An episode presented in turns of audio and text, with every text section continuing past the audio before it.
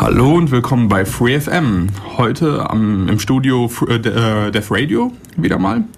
Wie jeden zweiten Sonntag eigentlich oder fast jeden, wenn alles glatt geht. Im Studio sind heute der David. Hallo. Und ich, Marcel. Unser Thema sind heute Homebrews, wobei das Thema vielleicht ein bisschen weiter gepackt werden wird. Mal schauen, je nachdem, wie wir kommen, wie weit wir kommen.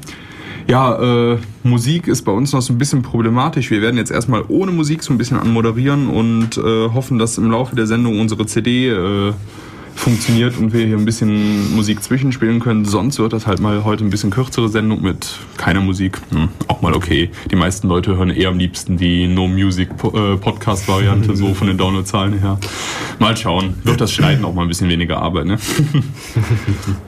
ja gut, würde ich sagen, fangen wir mal an. Ähm, ja, Thema Homebrews. Die Frage ist erstmal, was ist überhaupt Homebrew? Also was stellt man sich da so drunter vor? Ähm, von der Übersetzung erstmal klar, selbst gebraut. Ja, denke ich natürlich gleich erstmal an Bier. Das ist aber nicht gemeint. Äh, sondern mit Homebrew meint man in der Regel äh, von Usern programmierte Software für Systeme, die eigentlich nicht frei programmierbar sein sollten. Ein Beispiel ist zum Beispiel, ein Beispiel ist zum Beispiel, also ein gutes Beispiel sind in der Regel Spielekonsolen zum Beispiel, weil da sollen die Leute keine eigene Software drauf spielen können. Beispielsweise ja, eine Playstation oder eine Wii oder sowas in der Richtung. Ähm, die Frage ist erstmal, warum wollen Hersteller solche Systeme denn gar nicht? Was steckt dahinter? Ähm, da gibt es auch verschiedene, je nachdem, äh, um welches System es sich jetzt handelt, gibt es da auch verschiedene Gründe für. Also ich denke mal so, der Hauptgrund ist vor allem ähm, bei den Spielekonsolen auch, dass die Hardware sehr oft subventioniert verkauft wird. Sprich, äh, eigentlich ist die Hardware, die man da kauft, teurer als das, was man dafür bezahlt. Ähm, und die Kohle wird halt dann nachher mit Lizenzen wieder rausgeholt. In dem Moment, wo man halt das Ding aber einfach so programmieren kann, wie man möchte, hat man dann mehr oder weniger ja, einen kleinen Computer vor sich und äh, dann lohnt sich nicht mehr die teure PC-Hardware zu kaufen, sondern dann kauft man sich halt stattdessen einfach so eine Fertigkonsole und benutzt die halt. Also ich erinnere mich da zum Beispiel, glaube ich, an so ein Grid-Computing-Projekt, äh, wo die, ich glaube, 200 Playstations damals zusammengeschlossen haben. Was waren das? Playstation 2, glaube ich. Äh, ja. Um da äh, dick Rechenpower dann nachher zu haben. Und äh, vom ja, Preis-Leistungs-Verhältnis her lagen die mit den Kisten echt gut. Also äh, besser als so mit Standard-PC-Hardware damals. Und ähm, das ist quasi der Grund für die Hersteller, dass sie sagen, nee, äh, wir wollen eigentlich nicht, dass da die Leute ihre Software drauf spielen können. Ähm, wir, uns ist es eigentlich am liebsten, wenn die Leute da einfach nur von uns autorisierte Software drauf haben und alles ist okay. Ähm, Weitere Gründe sind dann natürlich noch, äh, dass sowas dann auch relativ schnell normalerweise den Weg geht, dass man damit äh, Raubkopiererei erlaubt. Raubkopieren, so ein böses Wort.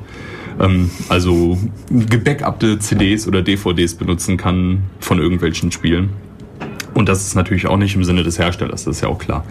Wobei äh, sich die Homebrew-Szene in der Regel gegen solche Vorwürfe wehrt, weil äh, die fühlen sich nicht in der Verantwortung dafür. Die wollen auch äh, eigentlich keine Raubkopien, sondern die wollen eigentlich nur ihre Software drauf laufen lassen können, weil ist ja auch deren Hardware. Die haben die gekauft und dann wollen sie halt da drauf laufen lassen können, was sie gerne wollen. Und ähm, da sehen sie dann natürlich nicht ein, gegen irgendwelche künstlichen Restriktionen irgendwie ähm, da anlaufen zu müssen, ohne äh, das mit damit machen zu können, was die Hardware eigentlich vielleicht sogar könnte. Also ich erinnere mich zum Beispiel da an ein Beispiel von einem Kumpel. Das ist auch schon eine Weile her. Äh, der hatte eine, ein äh, linkses ähm, Access Point und Bridge. Also das war kein Router und das war auch nicht als Router verkauft. Und das Ding konnte halt auch von Haus aus kein Routing und dann hat man da halt eine offene Firmware drauf gespielt, also ein OpenWRT war es, glaube ich, damals. Und ein bisschen an der Software rumgebastelt und dann konnte halt das Ding auch plötzlich routen und war ein vollwertiger Router eigentlich. Und äh, das Ding konnte dann im Endeffekt so ziemlich das gleiche wie der große Bruder davon, der noch routen konnte, nur kostet halt ein paar Euro weniger. Und der einzige Unterschied war halt ein bisschen Software.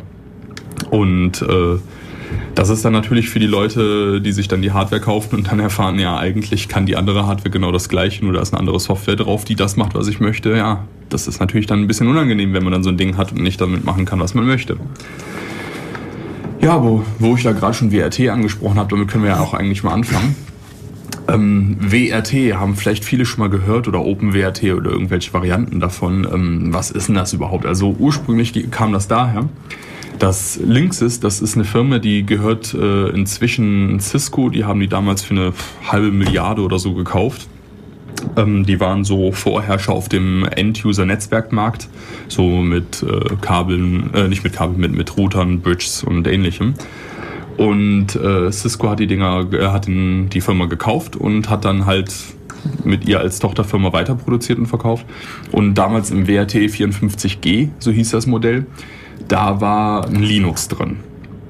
Aber Linksys bzw. Cisco hat sich nicht so wirklich drum geschert und äh, hat da so gegen die GPL verstoßen, indem sie äh, das mal schön benutzt haben und modifiziert haben, aber ihre Source Codes gar nicht rausgegeben haben und auch gar nicht die Lizenzvereinbarung mitgeliefert haben und so, wie man das eigentlich bei der GPL machen muss. Wobei du jetzt vielleicht erwähnen solltest für viele, was die GPL ist, dass das die Lizenz ist, die mhm. eben sicherstellt, dass wenn man was in Quellcode von freier Software benutzt, dass man das auch, wenn man es verändert, bitte wieder veröffentlicht und frei zugänglich macht, weil das ja mal kostenlos war. Und dann sollen die das auch bitte wieder veröffentlichen, dass man sieht, was verändert wurde, weil es ja die so weit nichts gekostet hat, es zu benutzen und zu modifizieren vielleicht ja. Aber das ist eben so in der GPL vereinbart. So habe ich das zumindest mal mitbekommen. Mhm. Ich hoffe, ich habe da jetzt nichts Falsches erzählt. Nö, das sollte schon so passen. Also so habe ich es zumindest auch im Hinterkopf gehabt. Ähm, unter der GPL stehen auch viele große Projekte, wie halt vor allem Linux. Das ist so das Musterprojekt für die GPL, äh, was da halt immer als erstes aufgezählt wird, weil es halt mit Abstand auch das größte ist. Und ähm, ja, der Gedanke dahinter ist eigentlich, dass man eine Lizenz hat für äh, freie Software, wo man davon ausgehen kann, dass äh, das, was man halt rausgibt und was irgendwer verwenden kann, dann auch irgendwie wieder äh, was zurückgibt. Sprich, dass dann irgendwelche Patches und Änderungen vielleicht in das Originalprogramm zurückfließen können oder zumindest allen Leuten zugänglich gemacht werden. Das ist halt der Gedanke dahinter. Und ähm, ja, weil Links sich da halt nicht dran gehalten hat und das ein paar äh, Leuten aufgefallen ist, ähm, haben die dann geguckt, was man da jetzt so machen kann und äh, haben dann einen mehrmonatigen Appell an Linksys quasi eingeleitet, wo sie die dann halt äh, versucht haben, auf freundlichem Wege davon zu überzeugen, doch die Lizenz 1 zu, einzuhalten. Und nach ein paar Monaten hat Linksys dann auch tatsächlich eingelenkt und äh, haben größtenteils alle ihre Sources rausgegeben. Größtenteils nur, weil der Broadcom-Treiber, das war der WLAN-Treiber, der in diesen Routern verwendet wurde, der war natürlich weiterhin Closed Source. Aber das war nur halb so dramatisch, weil vorher gab es auch schon Software, die auf diesen Dingern irgendwie laufen sollte und das war halt eigentlich nur reverse engineert, also quasi zurückgebastelt, was soll die Software machen, schreibe ich mal was, was das so tut. Und äh, ja, dann kam halt, nachdem da dann ähm, der Code rausgegeben wurde, also Juni 03 ist denen das aufgefallen und die haben da angefangen äh, zu stänkern und so nach einem halben Jahr oder so hat dann links das eingelenkt. Sprich ungefähr Anfang 04 äh, waren dann die Sources draußen. Und da ist dann auch ziemlich schnell äh, die erste Version der ähm, von Open, äh, OpenWRT rausgekommen. Also im Januar 01, glaub, äh, 04 war glaube ich schon die erste Stable draußen von denen. Ähm, die war noch nicht so der Hit. Die war auf jeden Fall schon mal frei größtenteils, ähm, hat aber ungünstigerweise auch noch ein paar Closed Source Firmware Konfigurationstools von äh, Linksys dabei gehabt und es war alles in allem noch nicht so wirklich rund. Äh, man hat aber schon ein paar ganz gute Ansätze gesehen, die die verfolgt haben. Unter anderem zum Beispiel das Linux-typische modulare Design. Sprich, es wurde da nicht einfach ein statischer Kernel äh, gebacken und mit draufgehauen, der dann auf diesem genau auf diesem Router funktionierte, sondern die haben ähm, ein äh, haben die meisten Sachen in Modulen ausgelagert und dann on demand geladen, was dann den Vorteil hatte, dass dann nicht nur das WRT 54G Modell unterstützt wurde, sondern relativ schnell auch einige andere Modelle. Und äh, Ja, dann gab es da auch nochmal eine kleine äh, GPL-Streitigkeit mit der schwedischen Firma Sveasoft. Und zwar hatte die auch eine auf OpenWRT dann basierende Firmware geschrieben. Und äh, hat es dann aber, hatte da aber eine recht unangenehme Praxis, äh, wie sie da mit ihren Codes umgehen. Und zwar haben die es so gemacht, dass die, nachdem die äh, Software fertig war, haben sie nach eigenen Ausgaben nur an einen kleinen Bekannten und Beta-Tester-Kreis herausgegeben die das dann eine Weile ja, testen durften und so, aber Code gab es halt noch keinen dann für die Leute. Und äh, da haben sich dann auch einige beschwert, dass das so nicht geht und äh, es gibt in der GPL ja auch keine ja, Sonder, keinen Sonderparagraphen, der irgendwie äh, für kleine Beta-Testerkreise irgendwie irgendwas dann anders behandelt oder so. Daher haben die dann da äh, auch wieder so ein bisschen nachgehakt und Squaresoft hat dann irgendwann gesagt, okay, jeder Kunde bekommt die Möglichkeit, sich den Code zuschicken zu lassen, wenn sie explizit nachfragen, was dann so ungefähr niemand getan hat, aber die Möglichkeit war dann zumindest da, das war dann schon mal ein besser. Ja, und ähm, dieses OpenWRT-Projekt, das wurde dann auch fleißig immer weiterentwickelt. Hat dann auch äh, Ende 05, glaube ich, nochmal einen guten Schub gemacht, nachdem ein paar neue Entwickler dazugekommen sind, die dann auch recht motiviert waren und viel getan haben. Und ähm, dann hat sich 06, hat sich dann langsam dieses Projekt so ein bisschen aufgesplittet, weil das Problem war, ähm, die haben immer mehrere gleichzeitig laufende Versionsnummern. Also das war in dem Fall, war das äh, White Russian, das war deren damaliges Stable. Die Namensgebung ist auch klasse, nach einem Cocktail benannt. Und wenn man sich dann per SSH auf der Kiste einloggt, dann kommt das so vorne in der Begrüßung, kommt dann das Rezept für den White Russian, fand ich auch ganz cool. Mhm. Ähm, es war einmal die Version White Russian und einmal die Version Kamikaze. Kamikaze war dann schon die neuere. Was aber auch ein Cocktail ist und auch ja. die Rezeptanleitung ist dann auch mit drin. Ja, natürlich. stimmt.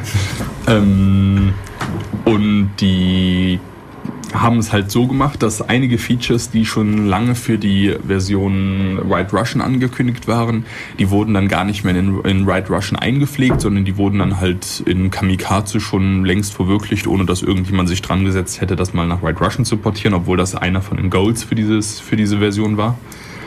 Ja, und da gab es dann auch so ein bisschen internen Streit. Da haben sich die äh, Entwickler nicht so wirklich einigen können. Einige fanden das nicht so klasse. Dazu kamen dann noch ein paar andere Probleme. Also was bei OpenWRT ein häufig genanntes Problem ist, ist die etwas magere Doku. Ähm, die dann auch noch schön verteilt ist, sodass man da nichts irgendwie an einem Stück hat. Und ja, sowas wie Man kennt aus Platzgründen der Router eh nicht. Mhm. Also was die Man-Page, die Handbücher anzeigt für die Leute, die noch keinen Linux oder Unix benutzt haben.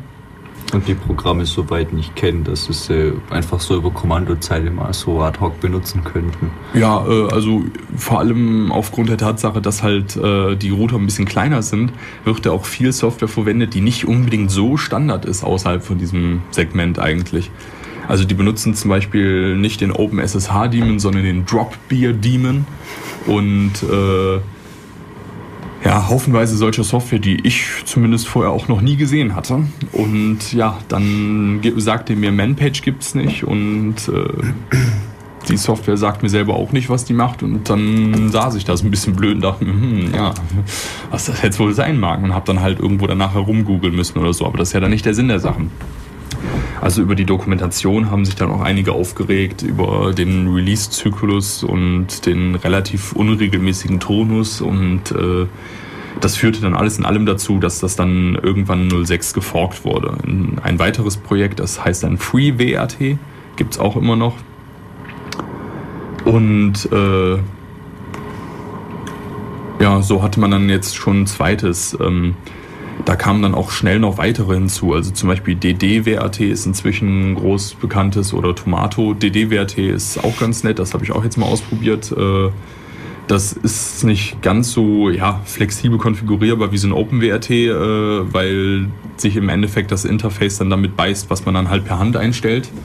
Aber ähm, es kann eigentlich schon mehr als so ziemlich jeder Standardrouter mit seinem Interface, den ich so bisher gesehen habe und äh, läuft auch ganz gut und hat auch äh, eine recht hübsche Menüführung mit tollen Grafiken, die überall reingemalt werden, irgendwelchen Graphen, die gezeichnet werden aufgrund von Bandbreitenauslastung und weiß der Geier.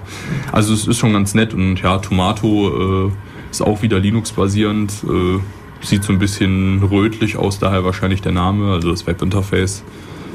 Ja, ähm, die tun sich im Endeffekt aber nicht alle nicht so viel. Es gibt dafür äh, Pakete jeweils, mit denen die Dinge erweiterbar sind, so dass man die halt auch auf, oh, oh, das klingt so, als wenn die CD gebrannt wurde, dann gibt es gleich doch Musik und ich muss nicht mehr am Stück so viel reden. Das ist sehr klasse.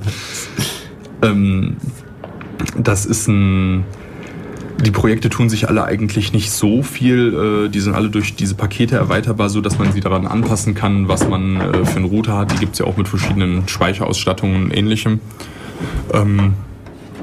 Und äh, mit diesen Paketen lassen sich dann Dinge realisieren wie Voice over IP zum Beispiel oder ein VPN, was der Router automatisch dann aufzieht oder je nachdem, was man halt mit seinem Ding auch wirklich so anstellen möchte, sind auch oft irgendwelche Audio- und Mediasysteme damit äh, realisiert worden oder dünn DNS-Clients sind drauf oder weiß der Geier. Also es gibt da wirklich viele Pakete. Wenn man da äh, einen etwas stärkeren Router hat, dann läuft da auch häufig sowas wie Torrent drauf oder so. Man kann sich dann ja eine Festplatte per NFS zum Beispiel einbinden oder per USB dranhängen an manchen Modellen oder so.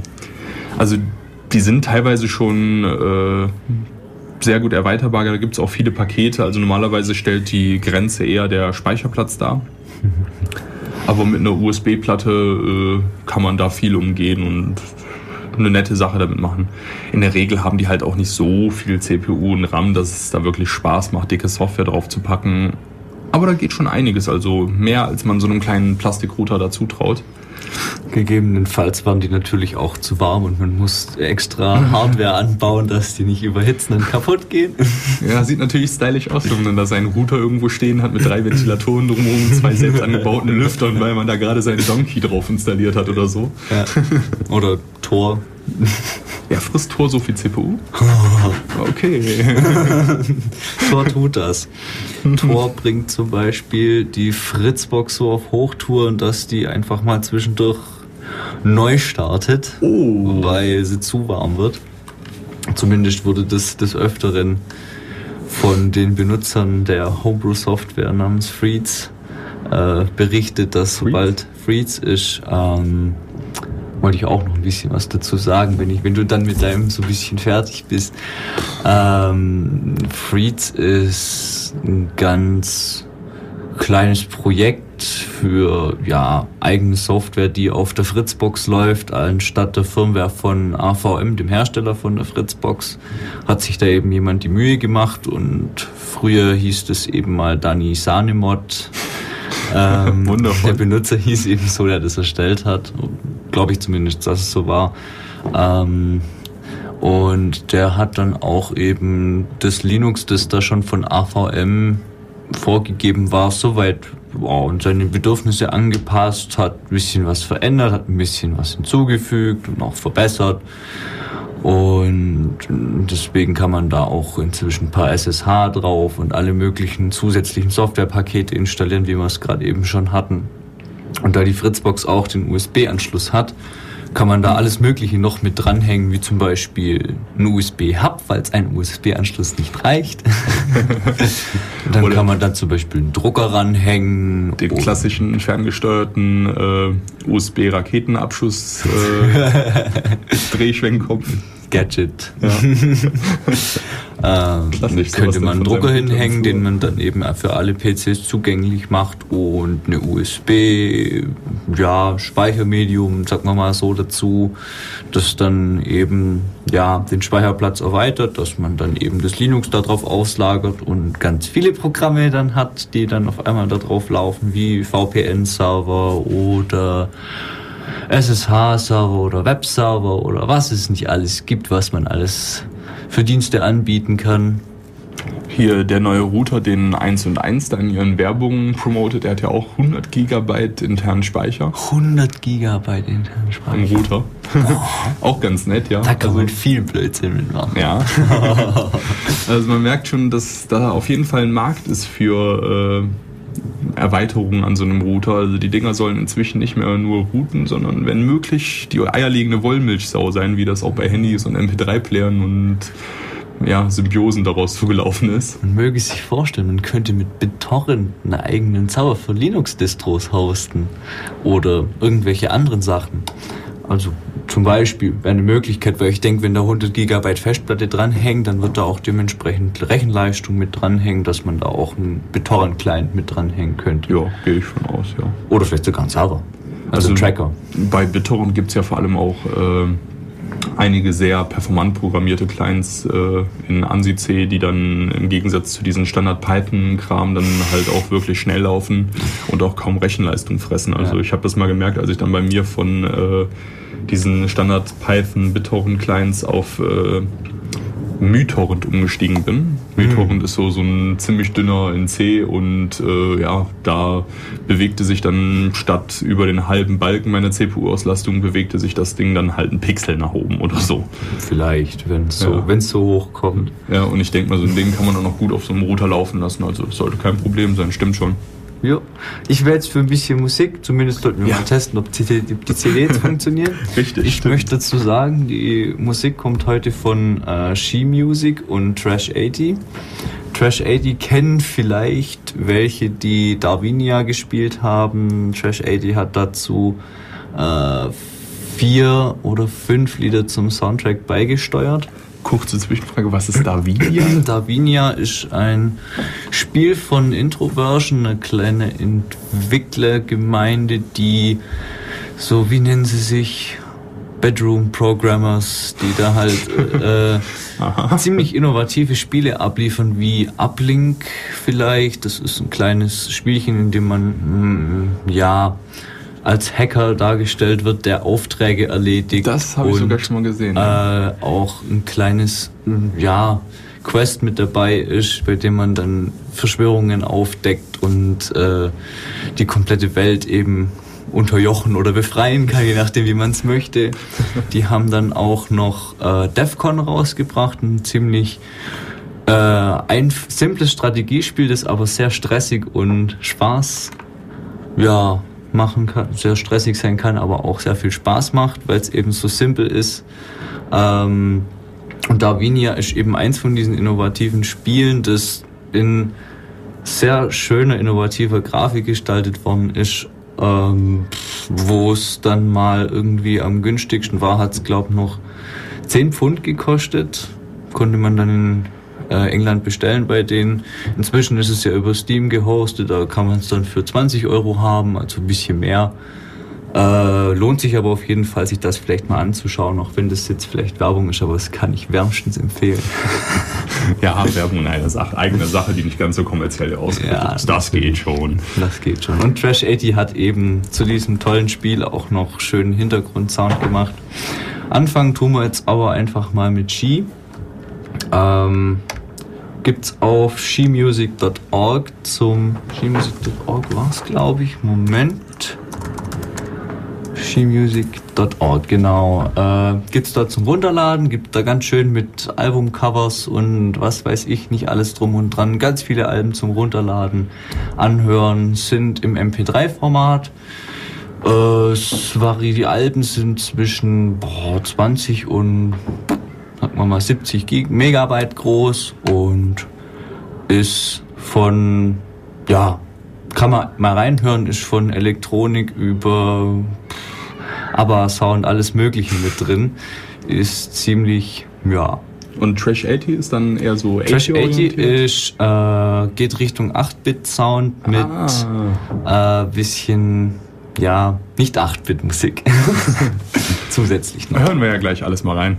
Gut, ich würde sagen, dann spiele ich mal an, äh, machen jetzt mal so ein bisschen mehr Musik, weil wir haben ja jetzt auch wieder dick gelabert. Äh, genau. Aufgrund fehlender Musik. Ähm, ja, dann viel Spaß mit der Musik und bis gleich. Äh, ja, spielt ab. So, da Hallo. sind wir wieder, wir von Dev Radio. Ähm, ja, jetzt habt ihr ein bisschen Musik gehört. Das war jetzt äh, von allem etwas oder das war Ski Music war jetzt, und Trash Die ersten drei waren Ski Music und dann kam noch ein, zwei, glaube ich, haben wir jetzt Trash 80 gespielt. Äh, das eine, also die ersten zwei Lieder von Trash 80 sind auf dem 8-Bit People Album mit drauf. Das auf 8bitpeoples.com gibt. Mal gucken, ob die URL stimmt. Ja, 8bitpeoples.com kann man das runterladen, zusammen mit anderen vielen unter der Creative Commons License stehenden Musikstücke. Äh, ziemlich viel in Richtung 8-Bit-Musik, so wie man es eben schon hört. Ziemlich viel davon, ziemlich gut.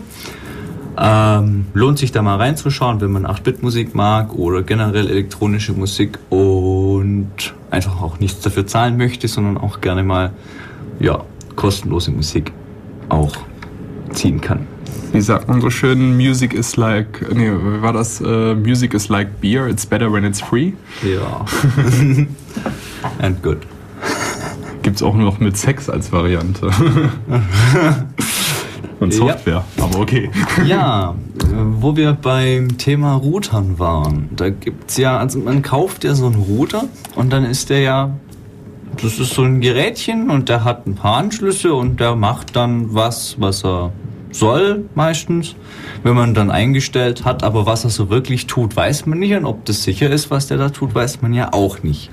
Und da man als vielleicht ein bisschen technophiler, hm, gerne Rumwurstler äh, interessiert ist an dem, was der Router da tut, und da ist Linux drauf, dann wird man natürlich schnell fündig bei irgendwelchen Sicherheitslücken, die das Gerät eben hat und ähm, lässt, äh, nutzt die dementsprechend aus oder auch nicht. Die einen zum Guten, die anderen zum Schlechten, wie es halt immer ist. Und äh, da gab es unter anderem auch, oder gibt es immer noch, die äh, sogenannten Phones oder Phoneras, die ähm, von phone.com zur Verfügung gestellt werden. Das sind kleine Router, die ganz normal am Internet mit anges angeschlossen werden, wie ja, so ein kleiner Rechner halt, der sitzt dann da dran und verteilt das Internet über WLAN. Über zwei Kanäle, einen privaten, der ist schön verschlüsselt und einen offenen, auf dem sich dann andere anmelden können die ebenfalls so ein Gerätchen zu Hause rumstehen haben. Das heißt, das Projekt verteilt WLAN für alle, die da mitmachen, weltweit. Und das ist an sich ein ganz schönes Projekt. Jeder stellt sich so ein Ruderchen daheim hin. Jeder, der sowas hat, darf bei anderen auf das Ruderchen zugreifen und hat da überall WLAN, wo so ein Ding steht. Das waren doch auch die, die dieses Bill und Linus Modell hatten, oder? Richtig, ja. ja. Das fand ich auch Einerseits cool. konnte man das dann eben äh, verteilen. Das war dann ein Linus, dass man eben sagt, okay, ihr kriegt das alles for free, ihr könnt jetzt bei mir surfen und ähm, zumindest wenn ihr so ein Ding bei euch daheim stehen habt. Oder ihr müsst dafür zahlen, wenn ihr das tut und ich bekomme eben einen kleinen Anteil davon, äh, weil mir das eben vielleicht so lieber ist. So, jetzt ist es eben wieder das mit den, was mag der Provider, was mag der Provider nicht, was ist in Deutschland erlaubt und was nicht, was könnte zu Störerhaftung führen oder eben ein dafür verantwortlich machen, wenn irgendjemand was über das WLAN tut. Man ist sich da ja immer noch nicht so ganz einig und irgendjemand ist mal auf die Idee gekommen, sich so einen kleinen Router mal genauer anzuschauen und hat festgestellt, hey, da läuft ja auch Linux drauf. Und zwar sogar eben eins von dem angesprochenen. Es war ein OpenWrt. Und äh, das ließ sich über bei dem ließ sich über ein kleines Exploit, also so ein kleines Programm, das sich da jemand geschrieben hat, äh, ließ sich da eben auch so ein ja, Dienst freischalten, der dann eben es möglich gemacht hat, da eigene Programme drauf auszuführen und eben ja, das ein anderes Betriebssystem drauf zu packen oder irgendwelche anderen Späßchen damit zu machen. Zum Beispiel eben auch die schlechte Variante, eben die Firmware, die da drauf ist, durch eine böse ersetzen, die vielleicht Benutzerpasswörter mitliest oder andere schräge Dinger dreht, die vielleicht nicht so cool Wobei sind. Wobei ich sagen muss, wer äh, sich in so einem öffentlichen Netz per WLAN einloggt und da dann irgendwelche Sachen ohne Krypto und seine Passwörter durch die Gegend bläst, der hat es nicht anders verdient. Also. Das war schon verschlüsselt. Ja, das Problem war bloß die Verschlüsselung gar nicht gut genug. Ja, ich meine, wenn ich jetzt mein Passwort auf einer irgendeiner Seite per HTTPS eingebe, dann kann da kein WLAN-Router was mitsniffen. Nee. Das ist ja dann Point-to-Point. -point. Und wer sowas nicht tut, ja. Das war schon, aber das war dann halt so ein kleines Man in the Middle. Und tja. Darum Punkt-zu-Punkt-Verschlüsselung mit Zertifikaten und so. Ja, gut, aber das ist wieder ein anderes Thema, auf jeden Fall gut oder schlecht. Man hat so ein kleines Gerätchen daheim stehen und keiner weiß, was es tut und jemand anderes könnte damit was tun, was man selber nicht möchte und deswegen haben sich eben fündige Leute damit ein bisschen genauer beschäftigt, haben eigene Betriebssysteme draufgepackt, von denen sie ausgehen, dass sie sicher sind. Und das lief dann eben auch unter dem Stichwort Homebrew. Das hat Fonera nicht so sonderlich gefallen, weil halt auf einmal die Router zweckentfremdet worden sind, aber... Und die waren ja bei denen auch ganz massiv von der Hardware her subventioniert, also die bekam man ja nachgeschmissen, also die bekam man Also teilweise die- mal umsonst, glaube ich, oder für in 5 mehreren Euro. Aktionen, haben sie sie verschenkt. Gab's Jeder hat eins bekommen, 5 der eins Euro, wollte. Dann gab es zwischendurch subventionierte, dass wenn man einen Freund geworben hat, dass es nur 15 Euro gekostet hat und man sich die Versandkosten gespart hat. Und wenn einem eins kaputt gegangen ist oder die haben halt dann angenommen, wenn es lange nicht mehr am Netz war und sich halt nicht mehr nach Hause getelefoniert gemeldet hat, ähm, dass es dann vielleicht kaputt ist und dann haben sie einem angeboten, dass es man für 5 Euro neues bekommt. Ja, es gibt da jetzt Menschen, die haben da ganz viele von. Andere haben dafür keins bekommen. Man das ist halt wieder das angucken. mit der guten und schlechten Verteilung. ähm, ja, Fonera hat es, äh, Phone.com hat es nicht so gefallen, aber sie haben sich die rechtlichen Schritte, die sie sich vorbehalten haben, eigentlich nie ausgeführt. Sie haben halt immer ans gute Gewissen des Benutzers appelliert, dass er doch äh, zumindest wenn er es dann nicht so macht, dass er es dann doch wenigstens äh, irgendwie anders verteilt. Zumindest irgendwie verschlüsselt oder sonst irgendwie sein WLAN. Dass die anderen dann doch trotzdem auch was von dem Router haben. Ja, was haben wir noch in Richtung Router? Homebrew. Homebrew ja oder nein? Ich glaube, ich habe noch was gesehen. Ja, die verschiedenen Distros, die es da gab, haben wir ja schon angesprochen von Ja, also das. Größte ist eigentlich dieses OpenWrt, das wird auch bei allen möglichen von diesen Projekten verwendet. Also äh, bei Phone war es auf OpenWrt basierend. Vorhin war es auf OpenWrt, man konnte, also DDWRT wird von DDWRT unterstützt die Phone-Hardware genauso wie OpenWrt.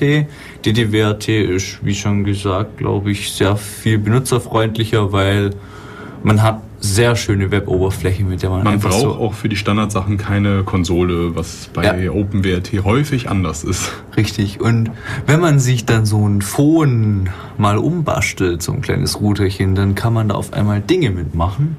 Die sind riesig. Da hat man auf einmal Möglichkeiten.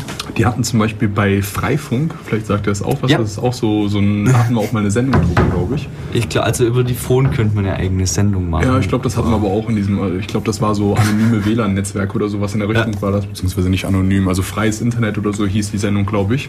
Schon eine Weile her. ähm, Und dieses Freifunk-Projekt, das ist auch so ein äh, Projekt, wo die sich äh, zu, ähm, wo, ja, wo sie quasi user-organisiertes Internet haben.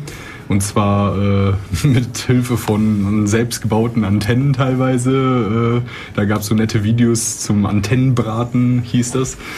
Und äh, zwar ging es da äh, um Leute, die bei sich kein Internet haben oder haben können, warum auch immer. Und sich dann mit ihren selbstgebastelten Richtantennen, äh, Richtfunkantennen... Äh, bitte? Cantenna. Ja. Diese Dosenantennen Ja, zum selber genau. basteln. äh, sich dann da irgendwie WLAN von die Straße runter, drei Kilometer weiter oder so, äh, aufgrund, also mit diesem Free, äh, Freifunkprojekt da quasi organisiert haben. Und die hatten zum Beispiel auch, die haben auch eine relativ komplexe Firmware, glaube ich, gehabt, weil äh, da einiges unter der Haube zu machen war bei dem Projekt und das war auch auf OpenWrt wiederum basierend. Also War das nicht auch mit dem Tomato oder gab es da nicht irgendwie so Batman oder irgendwie sowas habe ich da glaub mal gelesen, Ja. dass dann so ein Wireless Distribution System aufsetzt, über das sich dann die Internetverbindung verteilt von ganz vielen Menschen und ein riesiges Mesh aus. Ja, ja, die hatten da irgendwie diese Meshing-Software und so, Ja. ja. Also ich weiß nur, das war auf jeden Fall alles auf OpenWrt auch basierend. Keine Ahnung, was sie da noch mit reingefriemelt haben. Auf jeden Fall äh, zeigt das schon, dass damit dann einiges mehr möglich ist als mit so, so einer Standardfirmware von so einem Router, die man So. da irgendwie hat. so benutzerfreundlichem Clicky Bunti und stell bloß nicht zu viel ein, du hast ja eh keine Ahnung Software. Äh, Ja, wer das nicht mag, dem wird hier geholfen. Ja, also da habe ich auch schon richtige Hassanfälle bekommen, wenn ich da irgendwie am Router meine Eltern rumfummeln musste und da einfach gar nichts einzustellen war. Also äh, der war dann fest 192, 168, 1.1 und anders ging das auch nicht. Der konnte keine anderen Netze oder so. Ja. War halt nicht vorgesehen. das wollen wir nicht. Das heißt, man richtet dann sein Netzwerk danach aus, was der Router will und nicht das den Router danach einstellen, was man selber in seinem Netzwerk will. Und das ist dann natürlich schon ein Interessenskonflikt. Ja. Wir machen hier gerade richtig Werbung für Linux, wo das, wo das überall drauf läuft. Da kommt ja noch mehr jetzt. Ist ja auch eine gute die Router, Sache. die Router sind ja nur ein kleiner Teil davon, die ganzen Spielekonsolen. Ja, sollen wir mal zu den Konsolen übergehen? Da haben ja, wir ich würde sagen, das sollten wir jetzt langsam ja. machen. Da das ist noch so viel. Ja, ja, richtig. Wir haben ja noch eine Stunde. Oh. oh. Äh, und das sind echt die interessanten Sachen. Ja, stimmt. Die Konsolen finde ich auch interessanter. Also was ich ganz cool fand, ist äh, so, so geschichtlich, wie das auch bei den alten Konsolen war, äh, der Atari 2600. Das war so eine der ersten, glaube ich, wo Homebrew-Software äh, draufgeschrieben wurde oder für geschrieben wurde. Das fand ich auch ganz cool, weil also einmal da gab es halt noch keine ja, standardbeschreibbaren Medien wie Disketten, CDs oder so, die da reinge äh, reingegangen wären, sondern das lief halt auch, wie ihr das vielleicht vom Game Boy oder Super Nintendo oder Nintendo vielleicht noch kennt, mit solchen Cartridges. So, so solche, äh, ja, was, wie kann man das beschreiben? ROM? Ja, äh, eine nicht ROM schön verpackt sondern, ja, in, in so, so Plastik mit Bildchen. Ja, genau, ein Plastikrom quasi, was man irgendwo reinsteckt. Ähm, halt benutzerfreundlich, dass man irgendwo hinfasst, wo man nicht hinfassen soll und dass nur die Anschlüsse da frei liegen, wo man sie eben anschließen soll. Benutzerfreundlich wäre es ja, wenn der Benutzer sie auch gescheit beschreiben könnte. Das ja, hat ja Stift und so. Ja. äh, also das war auch so, so, so ein bisschen Security bei niemand hat so ein Gerät. Äh, also es gab so auch so Cartridge-Schreiber, damit konnte man sich dann auch seine eigene Homebrew-Software auf diese Dinger bauen. Aber das war beim Atari 2600, glaube ich, auch kein Spaß, so wie sich das gelesen hat. Die hatten zwar für einfachere Programmierung so einen Basic-Interpreter, der hieß Batari. Das war ein tolles Wortspiel. Aber der war wohl urlangsam und da die Atari 2006 Hardware, 2600 Hardware schon von Haus aus nicht so schnell war, haben sich die ganzen Leute gedacht, ja gut, dann müssen wir halt wenigstens gucken, dass wir rausholen, was geht. Und haben das alles in 6502 ASM geschrieben. Ähm, dazu ähm, vielleicht ist es Maschinensprache, ja. also so richtig nur ganz kurze Begriffe, die mit vielen Zahlen verkettet sind und ganz unübersichtlich, ganz schwer Fehler wiederzufinden. Grausig, aber spaßig. und performant. Ja. Und äh, dazu kam noch diese Konsole, die hatte keinen Video-Puffer. Äh, Buffer. Puffer. Jetzt habe ich die beiden Worte Englisch und Deutsch Variant schön gemixt. Ähm, die hatten keinen Videopuffer. Das heißt, du konntest nicht einfach irgendwie dein Bild äh, quasi schreiben und dann bei Gelegenheit mal wieder ändern, wenn es nötig war oder so. Nee, das lief ein bisschen anders. Und zwar äh, hat der mit der Frequenz vom Fernseher äh, also was war das, 50 Hertz oder so? Damals schon. Ja, damals. hat er äh, quasi den, ja, das Ausgangssignal oder die, die Scanlines, wie das ja früher noch schön mhm. war, hat er aktualisiert und da mussten, da wurden dann halt die Sachen reingemalt, die dann in entsprechenden Registern halt in dem Moment drin standen. Und wenn du da halt eine halbe Millisekunde später reingeschrieben hast, schade, das wird jetzt nicht mehr angezeigt. Die Scanline ist draußen und äh, das hatte halt im Endeffekt zur Folge, dass man eigentlich äh, schon fast ein hartes Echtzeitprogrammieren hat. Also Echtzeit ist, dass man innerhalb von gewissen äh, festen Grenzen reagieren muss, sonst funktioniert das Ganze nicht. Und das war eigentlich so ein System. Also man musste da einfach vor dem nächsten äh, Video-Out-Signal quasi seine Scanlines fertig haben, sonst kam halt auf dem Fernseher nur Murks an. Und das war, glaube ich, eine ziemlich äh, frickelige Sache damals da für den Atari 2600 was zu schreiben.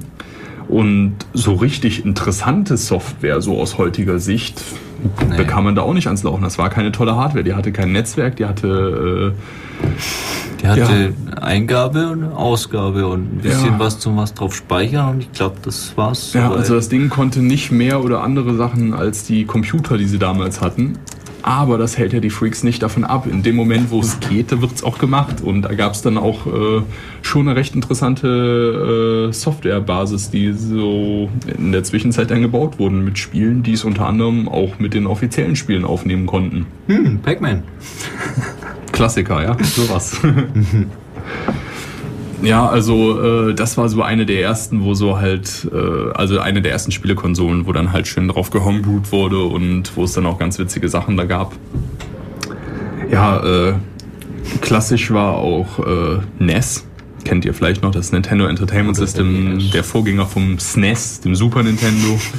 Ähm, der war auch programmierbar, aber auch alles andere als einfach. Da musste man halt auch wieder mal per Assembler ran.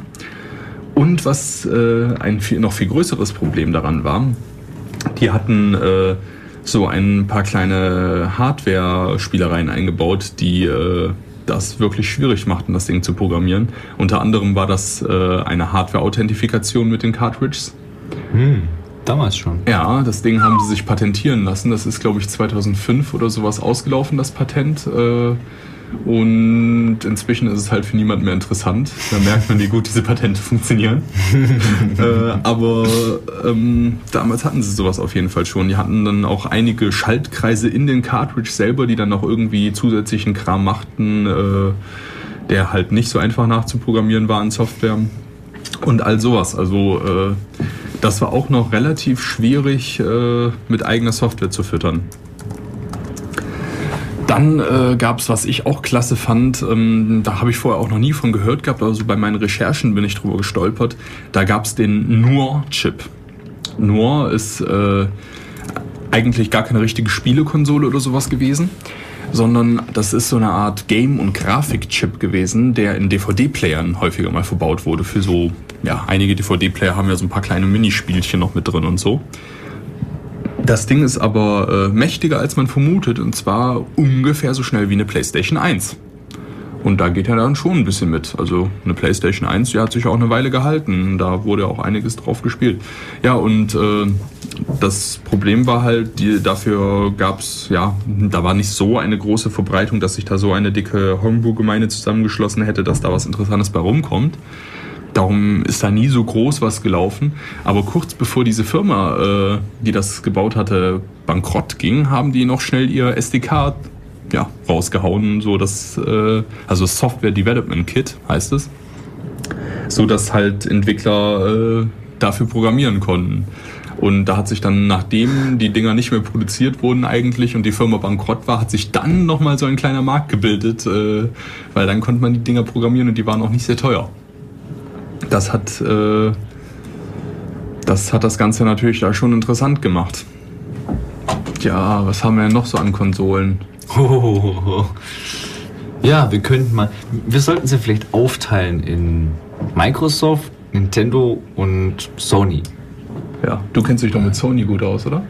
Kommt, also es ist, hm, ja, mit, mit alles ein bisschen. Ach so. Also so mehr, mehr gefährliches Halbwissen als gutes. Aber genug richtiges Wissen, als dass es weißt nicht schlecht sein könnte. Was zur PlayStation 1 noch? Äh, PlayStation 1 weiß ich nur, dass es Mod-Chips gab, mhm. die allerdings halt äh, nur äh, das DVD, das CD-Laufwerk befähigt haben, auch eben ja Backups zu lesen. Mhm. Dass man die Spiele, die man vielleicht öfters benutzt, auch auf eine CD brennen kann, dass die Original-CD nicht kaputt geht, dass man die schön irgendwie im Schrank lagern kann. Der dreijährige Sohn nicht dran rumkaut und so, klassisch. Genau, ja. falls, falls mal was kaputt geht, dass man immer was da hat, dass man sich nicht gleich wieder was neu kaufen muss. Ähm, ja. Ähm, PS1 ist relativ uninteressant, was das betrifft. Da habe ich auch nicht so viel zu einer großen Homebrew-Szene ansonsten gefunden. Also. Nee, äh, die PS2 ist dann schon interessanter.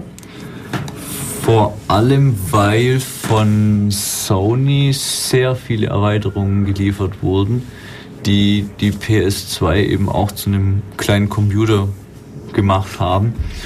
Ähm, die haben bei den Fat PSP, also den, den dicken PSP 2, die alten, also die ganz handelsüblichen, nicht die kleinen süßen, wo es nur so ein bisschen USB-Anschluss hat und ein bisschen Laufwerk, sondern schon noch die großen, wo man irgendwie Scheiben mit einschmeißen kann. ähm, da gibt's hinten an der PS2. Nachdem man sie sich gebrickt hat, weil man irgendwas an der Software verbuggt hat. ähm, da gibt es hinten an der PS2 so ein großes Loch, da passt eine Festplatte rein.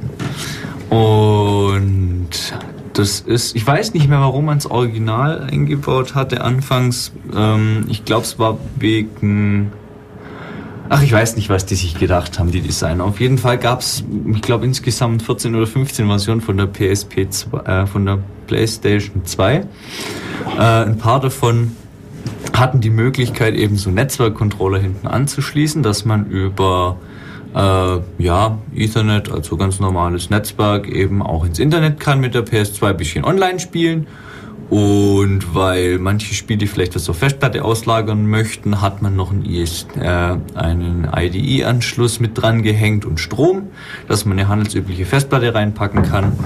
Und da dann unter anderem, boah, was hat, ich glaube Final Fantasy hat ein bisschen was drauf ausgelagert, dass es schneller laden kann, solche Sachen.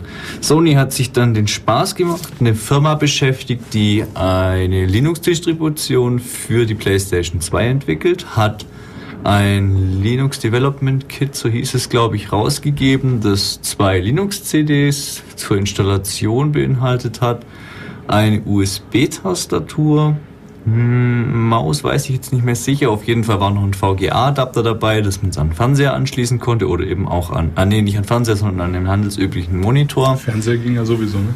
Fernseher ging ja sowieso richtig, aber auch, dass man vielleicht nicht die Augen ganz kaputt macht, wenn man damit arbeitet.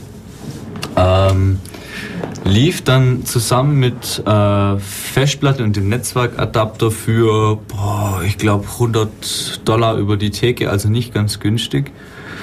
Und hat, es war ziemlich schnell ausverkauft, wurde dann wieder neu aufgelegt, es kamen Updates dafür raus, aber irgendwie alles nur mit dem 2.4-Kernel. Wie war denn das da rechtlich? Äh, Gab es dann diese Linux-Variante auch quasi frei erhältlich, ohne den ganzen Kram drumherum, ohne CDs gebrannt und so? Weißt du das? Äh, wie meinst du das jetzt mit nicht CDs gebrannt? Also da kann ich mir zum Beispiel dieses Linux auch äh, legal aus dem Internet laden? Äh, es gab eine Distribution, die glaube, die hieß Rhino, Black Rhino, irgendwie sowas. Die konnte man aus dem Netz saugen. Die hat jemand Unabhängiges dann noch selber gestellt, aber ich glaube, also man konnte sich gewisse Teile runterladen, aber die Sachen, die wirklich von der Firma verändert worden sind, sind nicht zur Verfügung gestellt worden. Also es, es gab nicht alles. Klingt nach einem Fall für GPL-Violations. Es, es, war, es war schon okay so. Sony war sich seiner Sache da schon sicher. Mhm. Oder die waren sich ihrer Sache da schon sicher. Ähm, die haben das ganz gut gemacht zu dem Zeitpunkt und es hat sich eigentlich auch jeder darüber gefreut, der irgendwie ein bisschen Linux begeistert war, weil ja, man konnte sich dann doch ein bisschen was basteln, so einen kleinen Server daheim hinstellen, der irgendwie auch sogar noch hübsch aussieht und nicht arg viel Krach macht und auch nicht so viel Strom frisst. Und ja, die PlayStation 2 war da richtig gut gemacht. Und dann gab es eben noch fündige Leute, die gesagt haben, hey, jetzt haben wir da eine Festplatte drin, das ist ja toll. Ähm, USB-Anschluss hat das Ding auch. Jetzt haben wir auch noch einen VGA-Adapter. Jetzt gucken wir mal, was wir basteln können. Und dann ging's los. Und dann haben sie gesagt, ja, da ist eine Festplatte drin, da kann man bestimmt Sachen drauf kopieren. Und wenn andere Spiele da drauf irgendwas ausführen können, dann können wir das doch schon lang und haben eben Programme entwickelt, mit denen man PlayStation 2 DVDs, CDs auslesen kann, um sie auf der Festplatte zu speichern und um sie von da aus ausführen zu können. Dass man die dann eben da ganz gemütlich, ohne die CD, DVD wechseln zu müssen, so von der Festplatte ausführen kann, dass man sich nicht mehr vom Sofa hochbewegen muss. äh, sehr angenehm, macht sehr viel Spaß.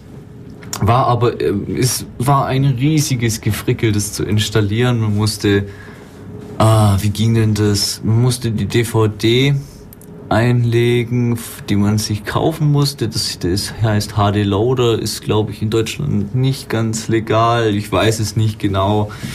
Ähm, es umgeht ja bestimmt wieder irgendeinen Kopierschutz, der nicht vorhanden ist. Ähm,